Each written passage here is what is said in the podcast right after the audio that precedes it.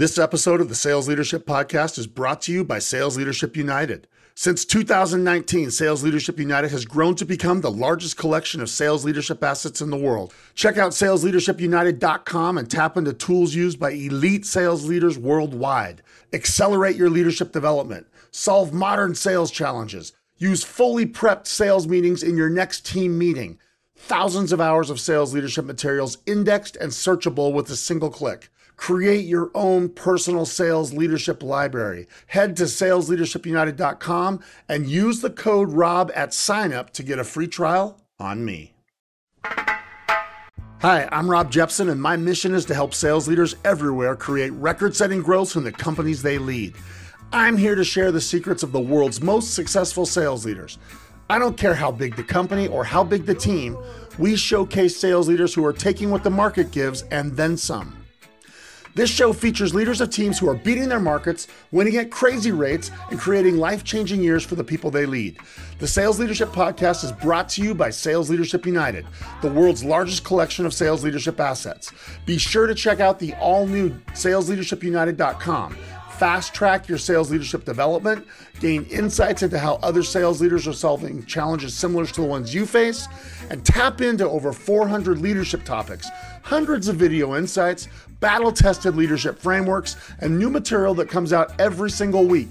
Sales Leadership United is the easiest investment in yourself you'll ever make. Head to salesleadershipunited.com, use the code ROB at signup, and get a free trial on me. Now, get ready for some serious insights from sales leaders who are making it happen. And remember, don't worry, we got you. Hello, and welcome to the Sales Leadership Podcast, where high growth sales leaders share high growth practices and tactics. The show is growing faster every single week, and I have each of you to thank for it. Thank you for listening. Thank you for sharing. Thank you for all the DMs, and please keep them coming. Your support on an ongoing way for the show is amazing, and I'm grateful for it. I love seeing the growth of the show. We've passed the 2 million download mark, and I love hearing from so many of you on how the show has been so helpful in each of your careers. And today we got another killer guest joining that you're going to like. This is someone I'm really looking forward to chopping things up with. I'm excited and pumped to welcome Brian Will to the show. Now, Brian's done it all. He's worked with companies of all sizes. He's built and sold companies. He advises and helps develop leaders in high growth organizations. He helps develop people with his force multiplier framework that we're going to learn about today. And the results, well, they've been incredible. Brian's a two time best selling author, a contributor to Forbes. He works with companies from startups to members of the Fortune 500, and he's a hands on expert in how to help predictably create record levels of sales. And as sales leaders, that's what we are asked to do year after year after year. Have the best year in company history every single year. And today, Brian and I are going to discuss ways that you can more predictably do just that. So as a result, our topic today, it's an important one. It's a conversation you'll be able to use with your team immediately and I cannot wait to get started. Brian, welcome to the Sales Leadership Podcast and thank you so much for joining me. I can't believe I'm on this podcast, man. The Sales Leadership Podcast. This is awesome. I, I mean, I know the Jeppsen uh, Performance Group, so pretty cool that you got me on here today. Thanks for having me. Thank you for being willing to join us. I'll, I'll start by, on behalf of 50,000 leaders all around the world that are listening. Thank you for giving us an hour. And uh, I can't wait, man. We're going to have a lot of fun today.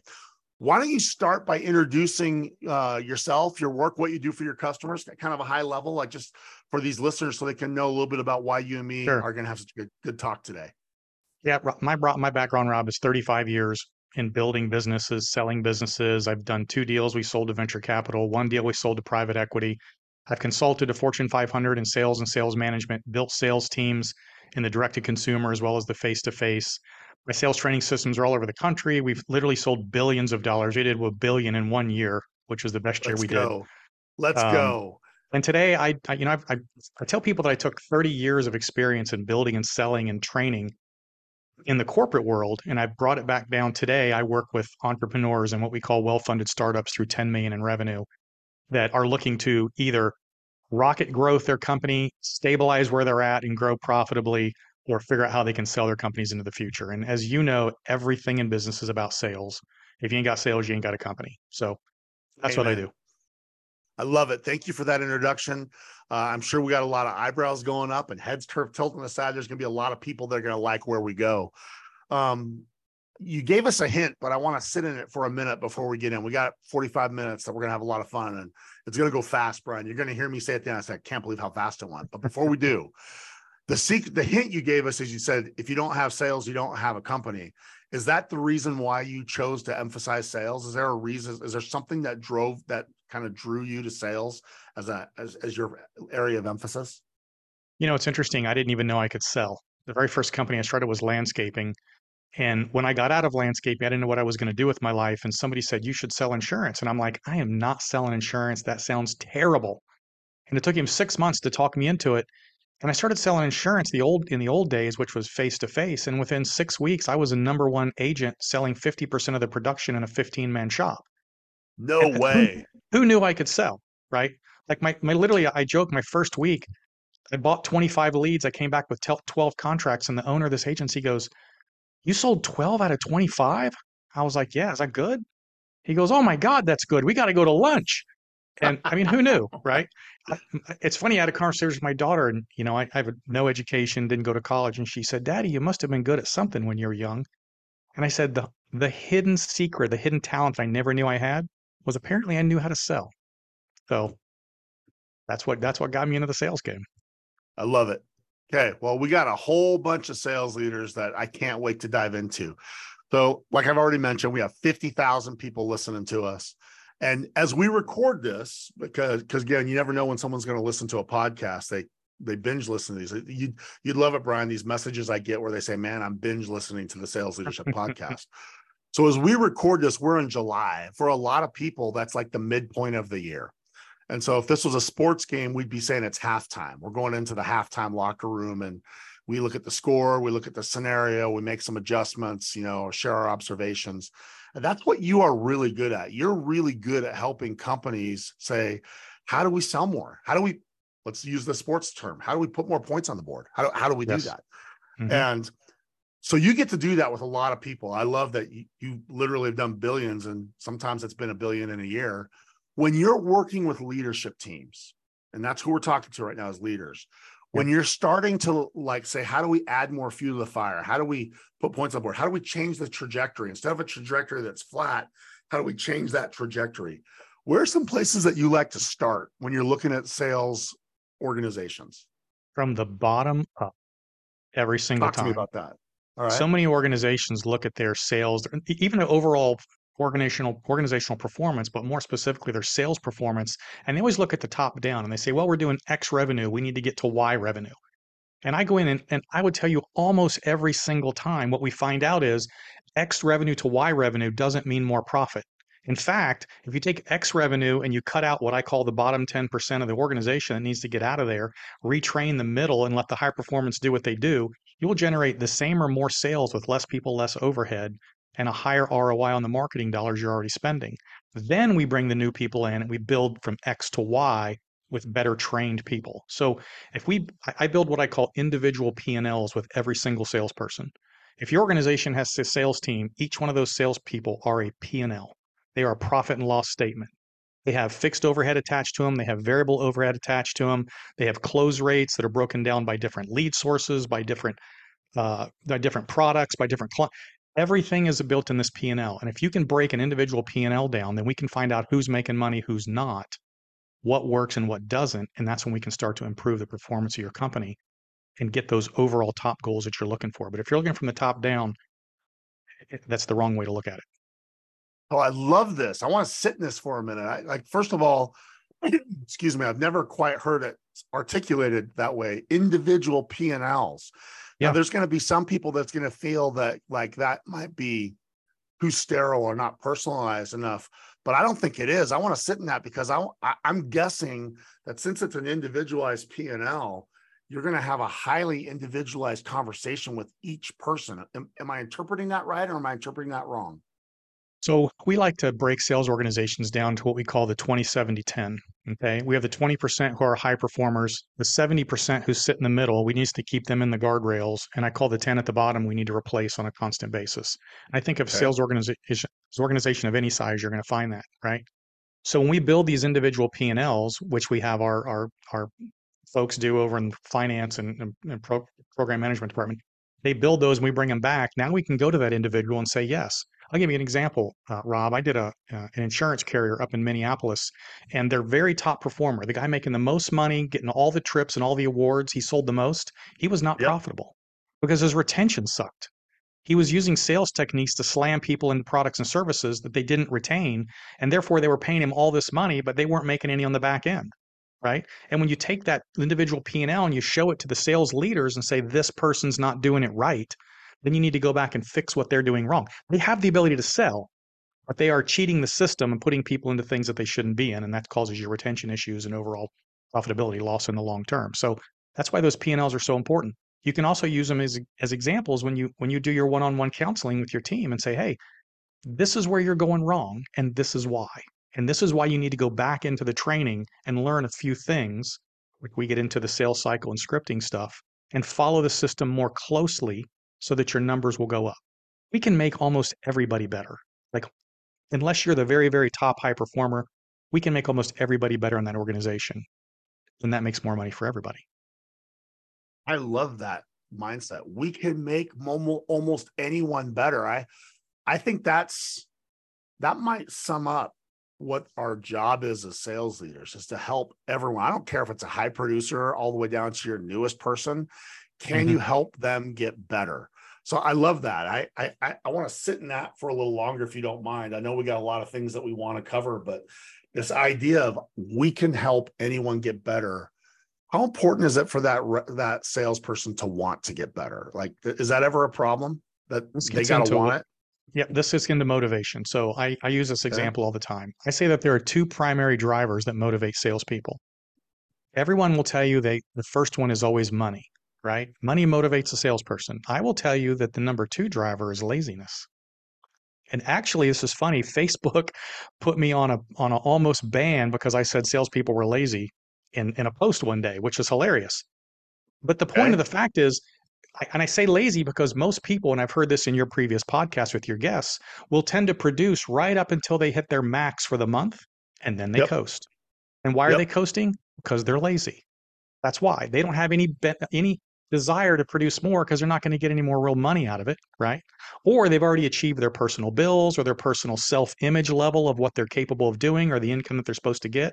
And so people tend to produce at that level of which they think they can. And this is the 70% in the middle, by the way.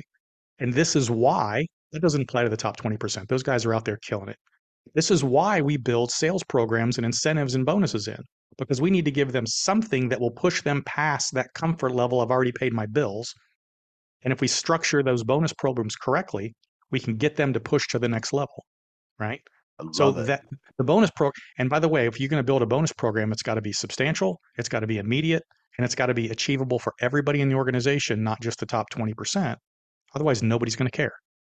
If I'm halfway through the month and I know I don't have a shot at it, I don't care. It's not doing anything for me. I just know Joe or Susan at the top of the chart is going to get all the money, all the bonuses, all the credit. So it's got to be immediate, achievable for everyone, and substantial enough that it makes a difference. It'll push me past my personal self image, my personal income, my personal bills. It's got to push past. So that's what makes people want to do more.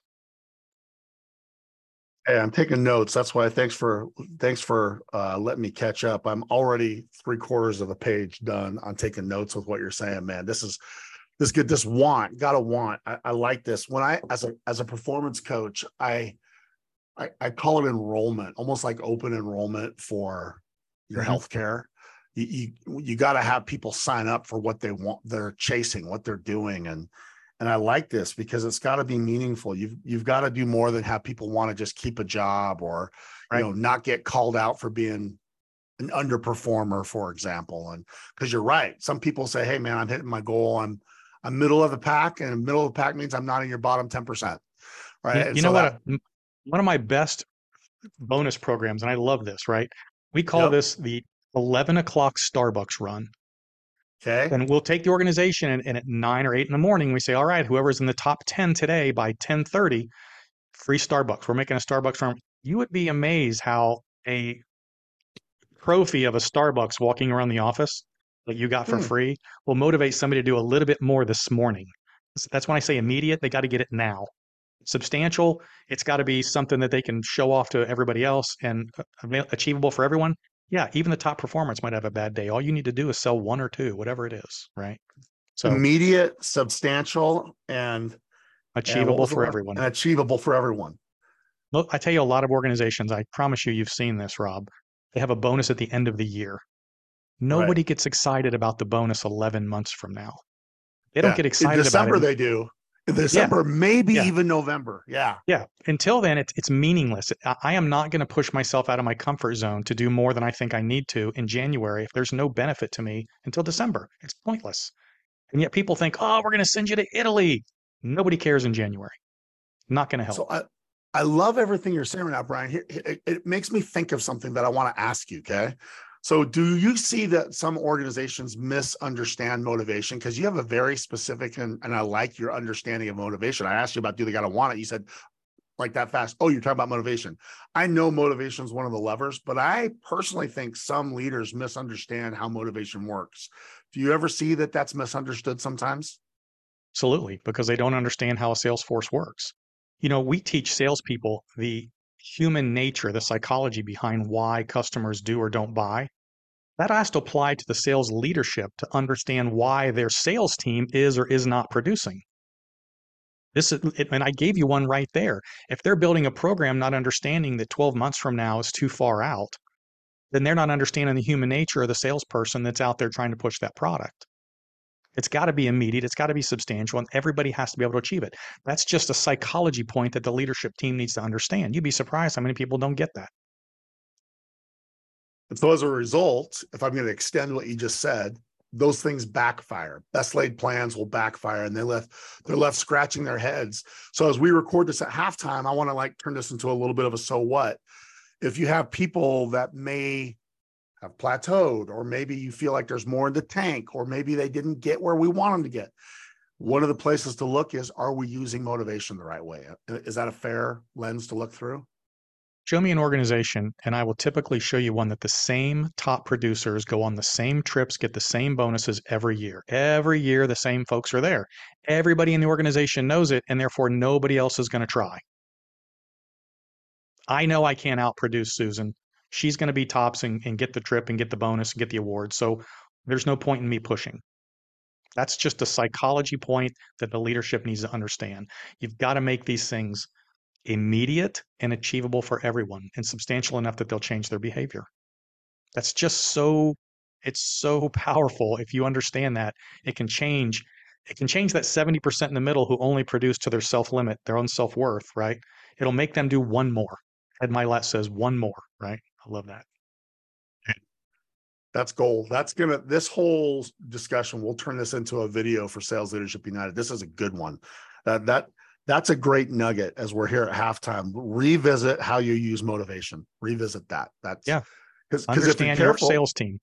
Yeah, because it doesn't have to be an expensive fix. That's probably a fix you can make pretty quickly if you want to. I'm guessing, right? Starbucks run at 11 o'clock. How much does that cost? I mean, these can be small little things. You got a big blinky yeah. board, you know, Susan, number one in the first, you know, whatever. I don't, I don't know what it is. Email. I used to send out emails with a picture of Mike Myers going $1 million, right? Because we had a million dollar a day goal in this organization we were doing over in Portland.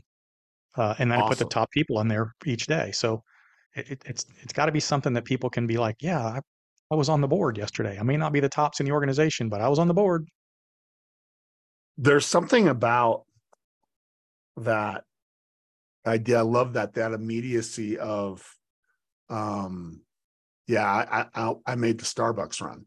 Do you also find that unexpected rewards help with motivation? Is that something that you see that like when you give people something that they weren't necessarily planning on? Is that ever play into the mat mix? Sorry to go off topic, but I'm interested. Yeah. In I would probably say that if you're giving them an unexpected reward, then they weren't pushed past their comfort zone to get it. So it didn't really probably okay. get you what you were thinking you're now rewarding somebody for abnormal behavior as opposed to specific i'm pushing myself forward behavior if that makes sense if i just randomly yeah. sell too much today that's abnormal i got an award but i wasn't trying where i know if i do three tomorrow or one tomorrow or x number of dollars tomorrow that i get this you know that that's something that I pushed for as opposed to something I didn't know was coming. So Uh, I, that's my random answer.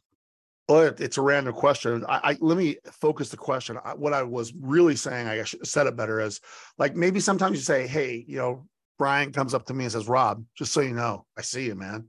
I, I catch you doing Mm. it right. You know, like something that recognizes doing it right. Uh, yeah, I, I don't know. Do you ever do anything like that, or Rec- do you? Recognition keep is it- huge. Okay, Uh, Starbucks is not about money; it's about recognition. And I keep using the Starbucks; it's an example, right? It doesn't have to be that, but one. Yeah, it's it's a recognition award. I got my Starbucks; you don't have one. let's go. All right. So you say you start from the bottom up, and I liked how you did that. The idea of the individual P and L, love that nugget, genius. Uh, I think we could probably have a whole episode on that. Um, I think you've given us any any final things on that individual P and L. You tied a little motivation into that. Any any if you wanted to give any any pointers to fifty thousand sales leaders about this concept of the individual P and L in a way that doesn't make it too sterile. Any any thoughts that you'd give before we move on to our next kind of conversation?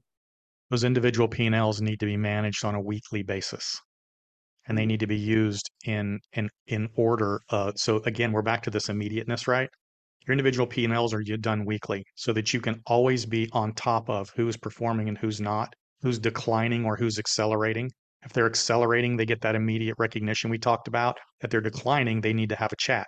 You don't want to wait a month find out that Joe has been failing over the past four straight weeks. I want to know from week one to two to three to four what's going on so that I can make corrections immediately along the way. If every week that Joe doesn't perform, your ROI on your marketing dollars is getting crushed. You're losing revenue as a company, he's losing commissions, nobody wins in that scenario, right? So I needed to make I need to make immediate corrections uh, within the organization. I like this because one of my favorite metrics is trajectory. And so I look at point in time plus trajectory, and I say that equals situation. So we Mhm. can be hitting our number, but if we're fading, I love how you said let the P and L is more than just the point in time. It's like, is it grow? Is it accelerating? The terms you used were accelerating and declining. We, And we call this reverse analysis, right? So we do pattern recognition through reverse analysis. We can do that with a total P&L in a company, which I do all the time. You can do it with a sales team. You can do it with a sales individual. What's the reverse analysis? What's the historical P&L analysis? Look at the pattern trends, and I can predict the future of what's going to happen. I call this time travel. I love it. Time travel. I I I I, I want to be a time traveler. Let's get into the Brian Will hot tub time machine, right? Uh, hey, man. Hey, Joe, I can see what has happened the last three weeks in a row. Therefore, I can tell you what's going to happen next week and the week after that if you continue on the path you're on. So we need to change what's happening today to reverse that time that that pattern that is happening in your sales. And it's easy to do if you can catch it, right? And and if you build the P&Ls, by the way, I don't care how big your organization is. If you have 100 salespeople in the organization, you just stack them in order of top to bottom, and then I start focusing on the bottom 10. I don't need to worry about the guys at the top or the ladies at the top. I want to worry about the folks at the bottom or the folks that are in the wrong trend. And that's who I focus on to make my overall organization better. Well, you just gave me a way of framing this, what we're going to talk about now, and the rest of it. Uh, a, a sales leadership superpower is the ability to have time travel.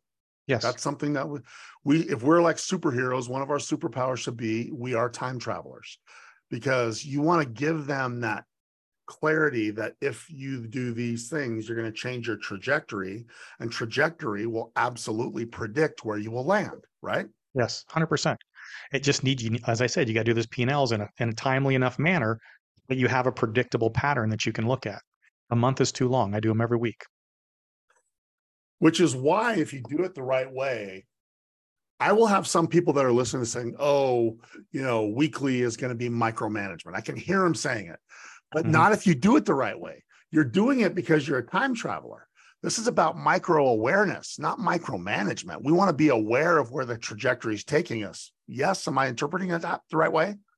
So if I looked at the last 30 days trajectory and I see that that John is headed in a downward trend, and I'm only, by the way, focusing on that bottom 10 or 20%. So I don't have to worry about the entire organization. I'm worrying about the folks that are costing me money today. Then I could go back and look at the month before and see what happened with John then. And the month before, if I really need to do that. So if micromanagement is not, I'm looking at this week, last week, last month, the month before, that's just smart. I'm sorry, but if you're not managing John's future projection, projected sales, profits, or losses, then what are you doing as a sales leader? What are That's you a tough. doing? That's a You're tough right. statement. No, I like that. That's that's another good one. If you're not doing that, what are you doing? Um, and I think it goes back to what you said earlier. Our role is to help people improve. It's it's Yes. not to just hit a number. It's to it's to improve. So you're right. We need to be saying if our role is to help people improve, then what are you doing with your time? Right. I, t- I tell sales managers when we hire them, your only job in this organization, because you are in the expense column now, right? You're no longer in the income column. Salespeople are in the income column, managers are in the expense column. You've now become a sales manager. You are an expense to this organization. Your only job is to make that sales team better. And if you're not doing that, then what are you doing? You're not here to track numbers. We have people that do that. Your job is to make those people better. Just end the show right now. That's awesome, dude. If if everybody just wrote that down, like I like again, that'll be a video in Sales Leadership United. Like go watch that video. Uh, like write that down. Your job is to make people we're at halftime. It shouldn't be go work harder. It shouldn't be that. It should be go get better, right? Growth instead of grind.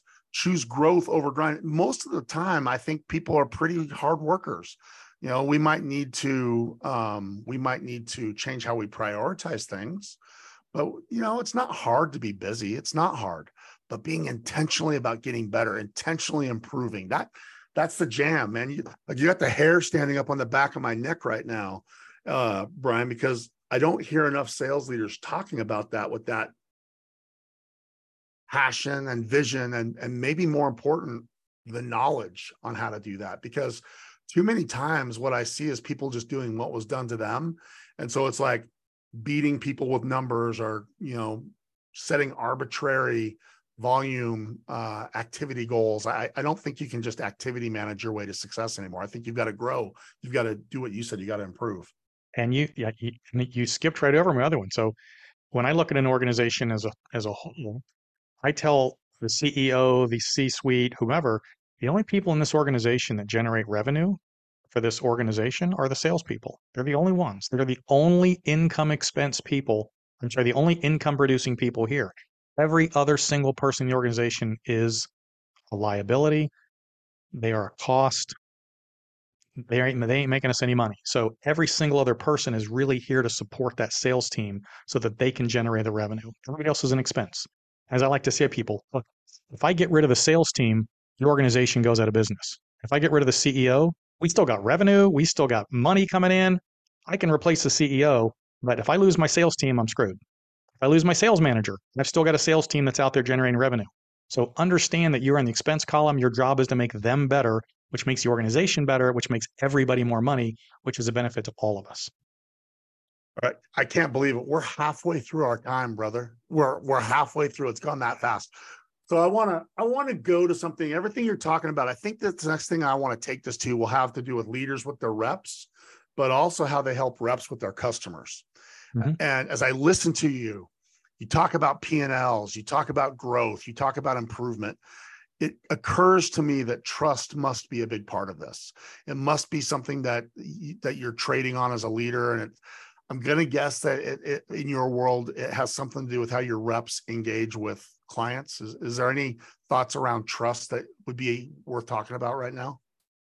Mm, you're gonna have to get a little more specific in that question. I'm not following it. Yeah. So, so two areas. One is for a leader to be oriented to the P&L of an individual, there's got to have to be trust there. That I trust that you got my insights. eh, eh, You got my my not my insights. You got my best interest in mind. But the other side is your reps are also tr- talking to customers and there's going to be a wall that's there that's like if you're trying to sell me something uh, i don't know how much i trust you is how much is trust part of a sales leader's game and how they work with their reps but also in how they help their reps engage their audiences The sales leader's job, as we said before, is to help that salesperson become better at doing their job and selling more product, whatever the product or service is. Service is the salesperson's job, and we I call this the five ma- the five keys to the magic of being a master closer. Right? Okay. Five keys are you must make the client like you, you must make the client trust you. They must think that you're looking out for their best interests. You must come across as a professional. And you do all of those things by making a connection, right? That's how the whole ball game starts. That trust that you're talking about is what we call the first objection in every sales cycle. Every product, every service, every sales cycle, every salesperson, every client, the minute you lay eyes on that client and they lay eyes on you, the minute you talk to them on a telephone, we call this the wall of mistrust immediately jumps up between you and the client. Immediately. Because as we know, people don't like salespeople, right? And it's not that they don't in like the, them. In the absence of a relationship, right? Yeah. yeah. It's not that they don't like them. They're great people. They have parties on the weekend. They coach Little League. They're great. But when you put that sales hat on, you immediately become distrustful. That wall of mistrust goes up between you and the client because people are afraid of salespeople. They're afraid of being sold. Nobody wants to be sold something that's overpriced or they don't want. They're afraid of the unknown. They don't know if you have some magic voodoo sales technique you're going to use to make them do something they don't want to do. So they're afraid of the unknown and they're afraid of being sold, right? So your job as a salesperson is to understand that. That is the first objection you need to overcome, This is why I call it the psychology of sales and negotiation. That's my book, right? Understand that they have a wall of mistrust, and your job is to bring that wall down. If you never bring that wall down, then your entire sales process, your entire sales cycle, you're going to be fighting. You're trying to go around the wall, over the wall, under the wall, as opposed to trying to bring the dang wall down. So we need to teach salespeople how to create some level of trust.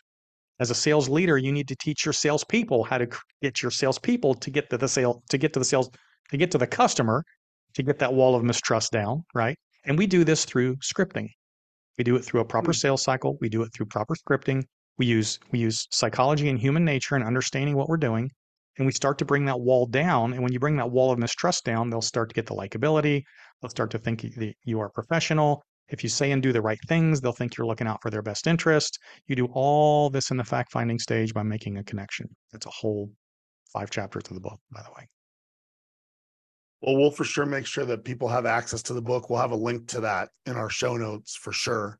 Um, I know I'm excited to, to learn uh, uh, uh, about how to bring that wall down. That's such a good visual Brian. Like that wall, we're going to bring that wall yep. down. It's not, I'm going to give you a tool to scale that wall. That's, that's why you see me sitting in this. I want our leaders to think about that. I don't want to give you a ladder. That's not what I'm going to give you. I'm going to give you a pack of C4 that's going to blow that wall up in a way that makes everyone happy, not in a terroristic way or anything like that, right? You just got to understand the walls there and figure out how to get it down, right? And we I have certain scripting we use to start to bring that wall down. Sometimes it's specific to the product or service. Uh, so yeah, you got to start bringing that wall of mistrust down. Otherwise, they're they're going to have their dukes up, you know, wanting to fight you the whole time.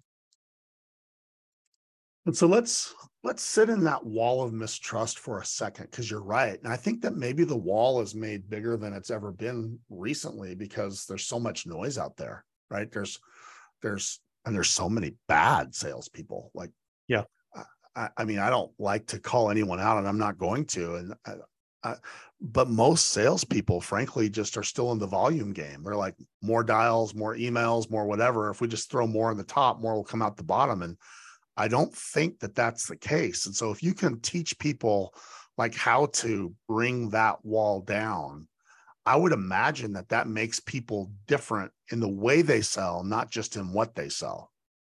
I got to tell you, uh, I'll tell you two quick stories. Please. I called a v- very large uh, organization that's out there all over the internet, and they're big into multifamily, whatever, and they have these coaching programs. And one of their salespeople called me, and I, he said, "Are you interested in our coaching program?" And I said, "Yeah, I am. Can you tell me about it?" He goes, "What's your pain point?" I said, "My pain point? I don't have a pain point. I'm asking you about your coaching program. Well, what problem are we trying to solve?" And I literally, I said, "Listen, I want you to stop and stop with the cheesy sales lines, stop with this nonsense, and just have a conversation with me, right?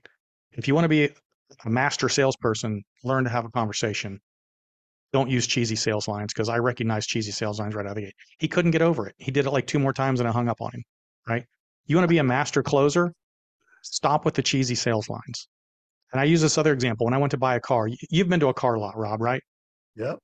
I call it Skippy the lot stalker. He's the car salesman right? Okay. So everybody knows when they walk on the car lot that they don't trust the car salesman when he's walking across the lot at them. Everybody knows that. They got their dukes up the wall of mistrust. You know, they're ready to battle. They don't think this person's looking out for their best interests. I tell you, the first time I went and bought a Mercedes, I drove onto the lot. I walked around. I was waiting for the guy to come out. He never did. Finally, I had a question and I walked into the dealership. I walked in the front door and the guy was in his office and he points at me. He goes, Hey, man, can I help you? And I said, Yeah, I need some information. He goes, Hey, come in my office. He goes, Sit on my giant overstuffed leather couch. Can I get you a coffee?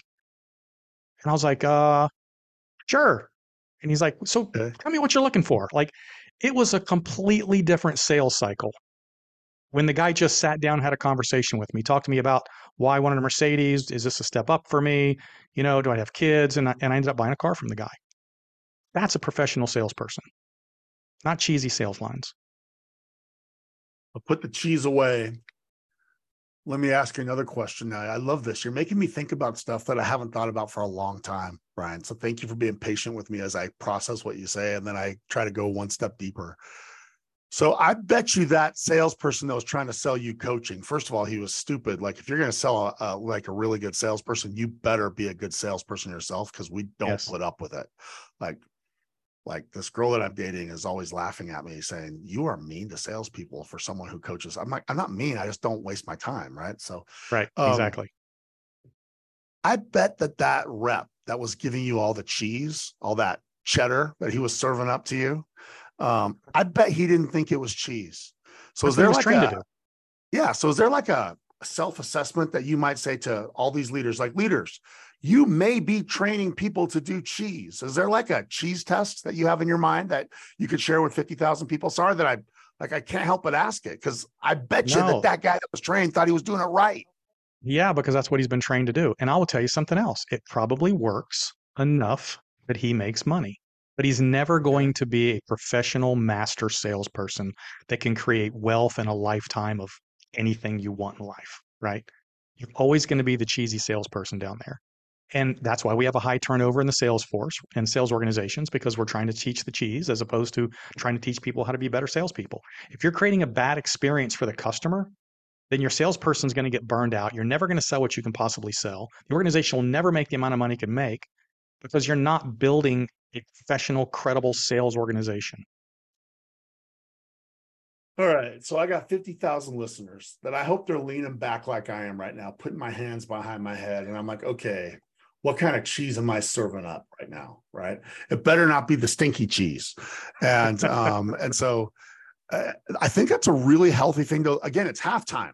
We should look and say, like, we should be observing. We should be having observable moments. Like, you're right. It may work often enough that you can make some money, Mhm. but but in the world of growth instead of grind can we get a less offensive blend of cheese on the on the charcuterie board right We we got to teach salespeople two things: active listening okay and connect connection responses. Okay, and this Talk is how we stop being cheesy.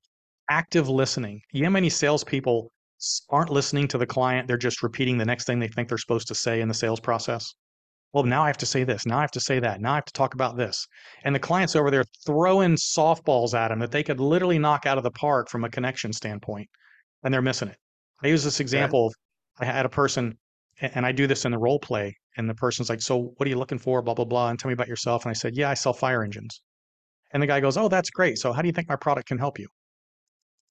Like, dude, if you told me you sold fire engines, my first question would be, "Are you freaking kidding me? You sell fire engines?" right That's called a connection response. And then the guy's like, yeah, because he wants to tell you about selling fire engines. And now you're starting to make a connection, which makes him like you, which makes him trust you, which makes him think you're all the five keys of magic just by active listening. Listen to what they're telling you and giving a connection type response. You're from the Midwest? So am I. You're in the military? So am I. You like to fish? So do I. Those are all true statements. I'm not making that up. You know, I, I there's a million things if you actively listen that you can make that connection with the client.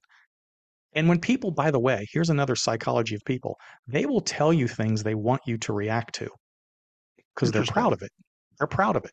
And if you don't, then they will start to dismiss you as not listening. Because how could this guy not be listening to what I just told him? Like I'm I'm going to space with SpaceX in 2025. It's a Are balloon you really? that goes. See, you responded. Are you really? That's exactly what that is. A con- yes, I- that's a connection response. Are you really? that's amazing Yeah, we're going to. It's a two-hour trip up to 100,000 feet, two hours across the panhandle of Florida, two hours down. You splash down in the ocean. You tell somebody that and they don't react, and I'm thinking That's thinking the coolest thing I've ever heard.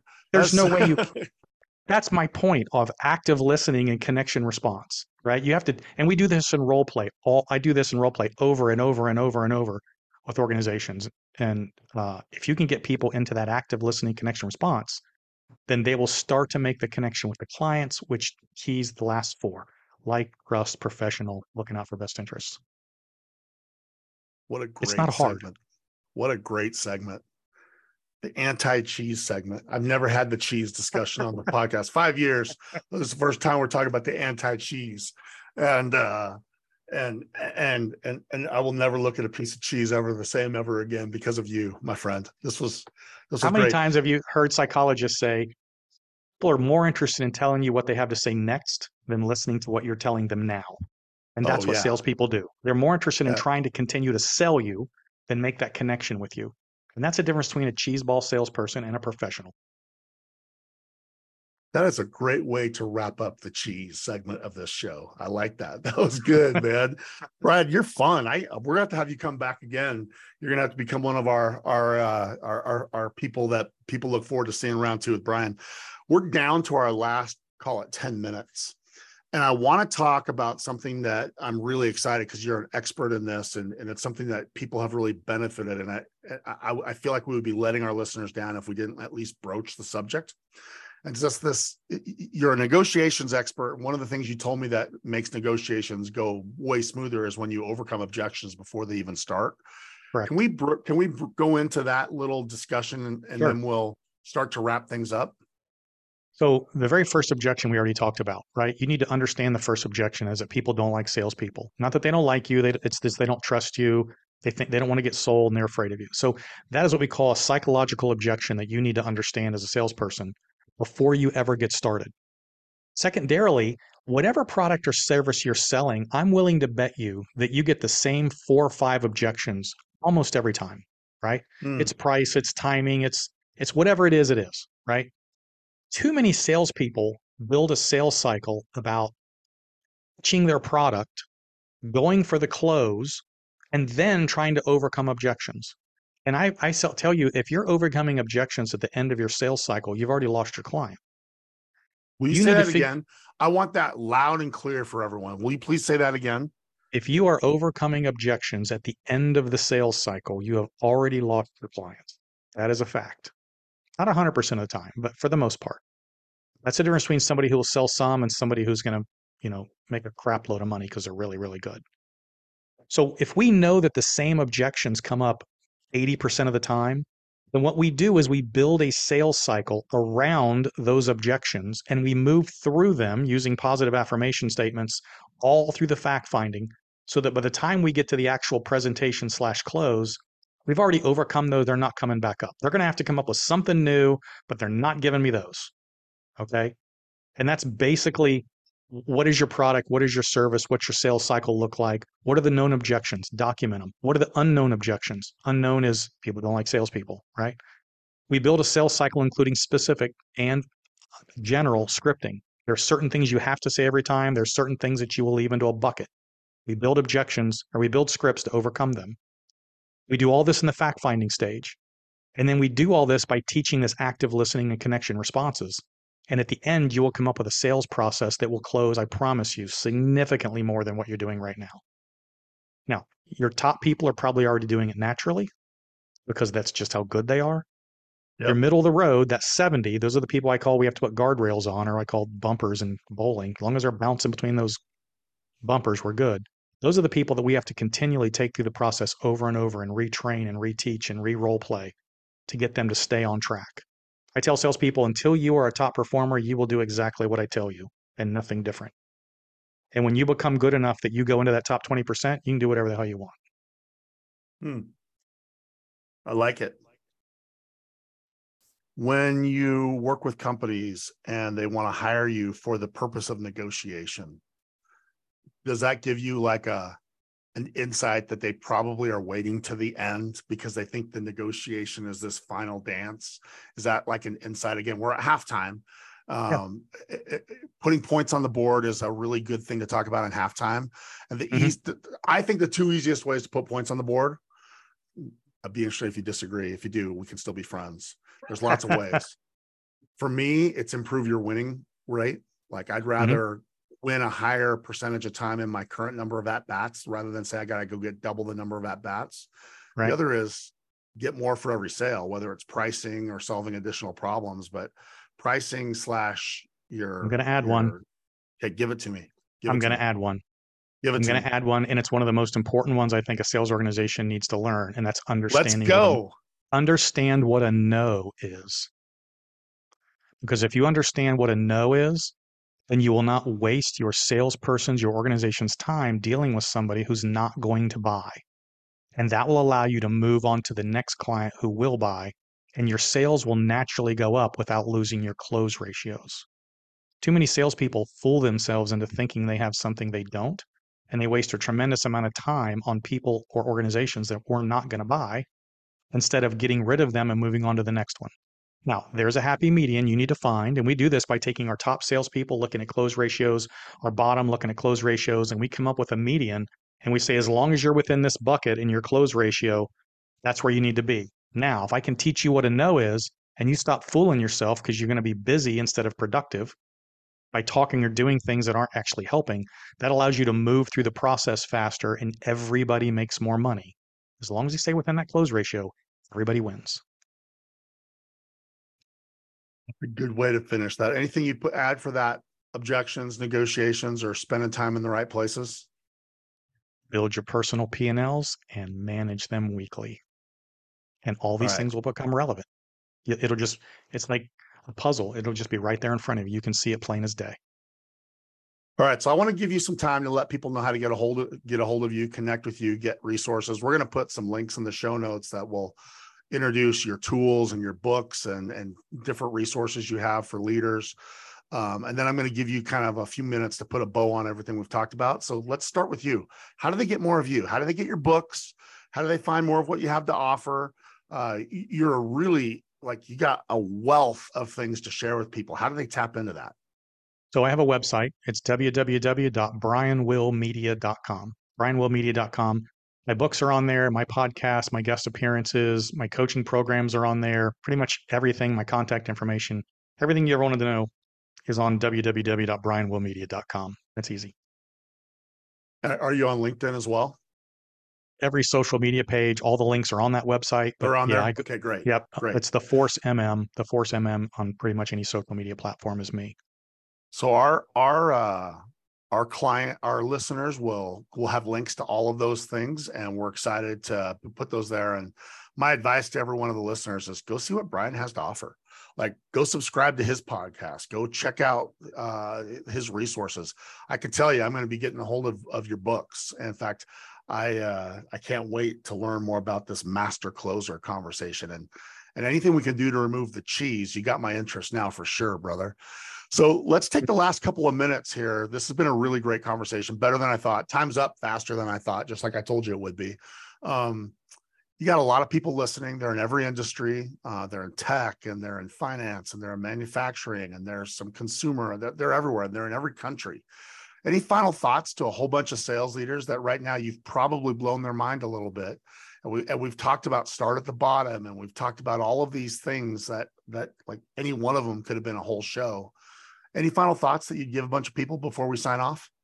Yeah, and I'm going to use an example here that's a general business example and then apply it back to the sales organization. And I always like to use the example of Apple, right? Apple's one of the largest companies in the world. And the guy that runs Apple is named Tim Cook. Tim Cook runs one of the most profitable, largest organizations on the earth, right? Tim Cook has a board of directors, and that board of directors comes in every quarter and they listen to Tim, tell him all about all the issues with Apple. They give him advice, which he takes and he uses to make Apple go forward. That board of directors also hires a personal coach, an executive coach for Tim Cook. I know a friend of who's a friend of that person. So Tim Cook needs a personal coach as well as a board of directors to help him make better decisions to run Apple. Now think of your sales organization, right? What makes you think that you don't need somebody like the Jeppsen Performance Group or a sales coach to come in and help you as a leader and or help your organization get better at what they do? Coaching, mentoring, advisory services, I'm telling you, it will make you better. Y'all need to use it. Wow, what a great finish. Um, Thank you. Thank you so much, Brian. What a great episode. I can't wait to read more of what you got to offer. His name is Brian Will. He believes that we can help anyone improve that wants to. Uh, and and if we want to as leaders, we can add the ability to be a time traveler to our leadership superpowers. And whatever you do, he helps leaders take the cheese off the table in the sales process. My advice follow this guy. My advice listen to his shows, read his books, but most important, implement these ideas because you can make the second half better than the first half with only a few small changes. And Brian has given you an amazing blueprint. Brian, thank you so much for joining us. I, I hope that you continue to have wild success. On behalf of 50,000 listeners all around the world, thank you for an hour of your time. And as I say to everyone, happy selling, brother. Thanks, Rob. I appreciate it. Hey everyone, welcome to another So What portion of the Sales Leadership Podcast, where we break down that interview and we ask ourselves, why did that conversation even matter? But first, this episode is brought to you by Sales Leadership United. Since 2019, Sales Leadership United has lived on Patreon and has grown to be the largest collection of sales leadership assets in the world. I could not be more excited to announce that Sales Leadership United now has its own home. Sales Leadership United has moved away from Patreon, and you can now find us at salesleadershipunited.com. Listen, I coach over 100 sales leaders in big companies, new companies established companies, every industry that matters, people that are new to leadership, people that are new to a company. I'm talking about the newest, but also the most seasoned sales leaders in the world. I get the opportunity to work with all of them. And every single one of them wants more tools, they want more insights, they want more perspective. They want answers to questions like how do you create systems? How do you create foundations? How do you create change? How do you coach? How do you lead? How do you manage up? How do you connect to a totally different generation? And the number one question I get what are other leaders like me doing to solve problems like the ones I'm facing right now? And that's why you should check out Sales Leadership United. Tools, training, techniques, perspective that comes from the benefit of thousands of hours with other leaders from all around the world. And if you haven't checked out Sales Leadership United, now's your lucky day. Head to salesleadershipunited.com and use the code ROB to get a free trial. All right, what an awesome conversation with Brian. I love his perspective on and his insights around improvement and growth. Brian said something early in the conversation that I haven't stopped thinking about as a leader. He said, If you're not helping people improve, then what are you doing? I loved that. If you're not helping people improve, then what are you doing? That perspective is so good, so very, very good. Listen, as many of you know, I'm a performance coach. I, I, coach leaders of all kinds. And I've learned that performance is fueled by four things the aptitudes of the people that are part of your team. Number two is their level of motivation.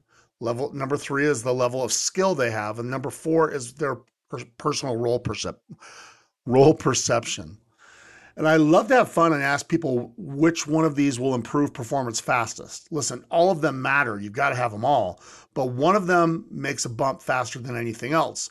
Most of the people I ask this to point to motivation or skills. They're almost always surprised when I share with them that the lever that moves the needle fastest is the role perception lever. As a salesperson, as a leader, doesn't matter which, Role perception will fuel your success in either of these cases. Here's why. What you think your role is is going to drive what you think is a high or a low value activity. And that will drive how you choose to use your time and the tools you use. So, as sales leaders, it is massively important that we have clarity on what our role is. And I don't think the role should be to hit a number. I think hitting a number is at best the third role. I think the primary role for any leader is the development of those they lead helping people improve, become better, become more proficient, become more capable, become bigger, become better. And to do all of this by choosing growth, not having it forced on them. And I think that's the number one thing every leader needs to start with. What's my role? I'd suggest you start with helping those you lead become more than they were prior to working with you. Call it people development. Call it people acceleration. Because if you prioritize that role, you'll be making a huge difference and it will come because you'll build a different leadership cadence. And if all those things happen, you'll be that leader that becomes the person who makes all the difference. So go back and give this episode a second listen because Brian gives us some amazing insights about how we can stay in the people development business. My advice is to follow his blueprint. I love his idea of hopping in the hot tub time machine. Right? Really good advice here because he's right. And he's given us real world ways you can become even better in the people de- development business than you probably already are. And Brian's right about something else too. He's right that we can help anyone improve that wants to improve. Don't ever forget that those on your team chose to work at your org in part because you were the leader. So work hard to keep it that way. Don't let it ever turn into they're there in spite of you as the leader. That means you got to connect. That means you got to coach. That means you got to create. And what you'll find is your greatest fulfillment will come as you help those you lead become more faster. So get after it, become legendary, stay in the people development business. Brian, thanks so much for joining me. Congrats on the success you've had. Thank you for giving back to the sales leadership community. My advice to each of you, our 50,000 listeners out there, is connect to Brian, reach out to him, check out his books and his podcast, start checking out the resources he has to offer. We've got links in our show notes to make this really, really easy to do. Trust me, you're going to be glad you connected with Dan and checked out what he has to offer. Finally, thanks to each of you, our listeners. The greatest compliment you can ever give is to share the show with those you work with. Introduce them to the Sales Leadership Podcast. Leave us a review if you're comfortable on iTunes. And you can support the show by checking out Sales Leadership United. Head to the new salesleadershipunited.com and check it out. You'll be glad you did.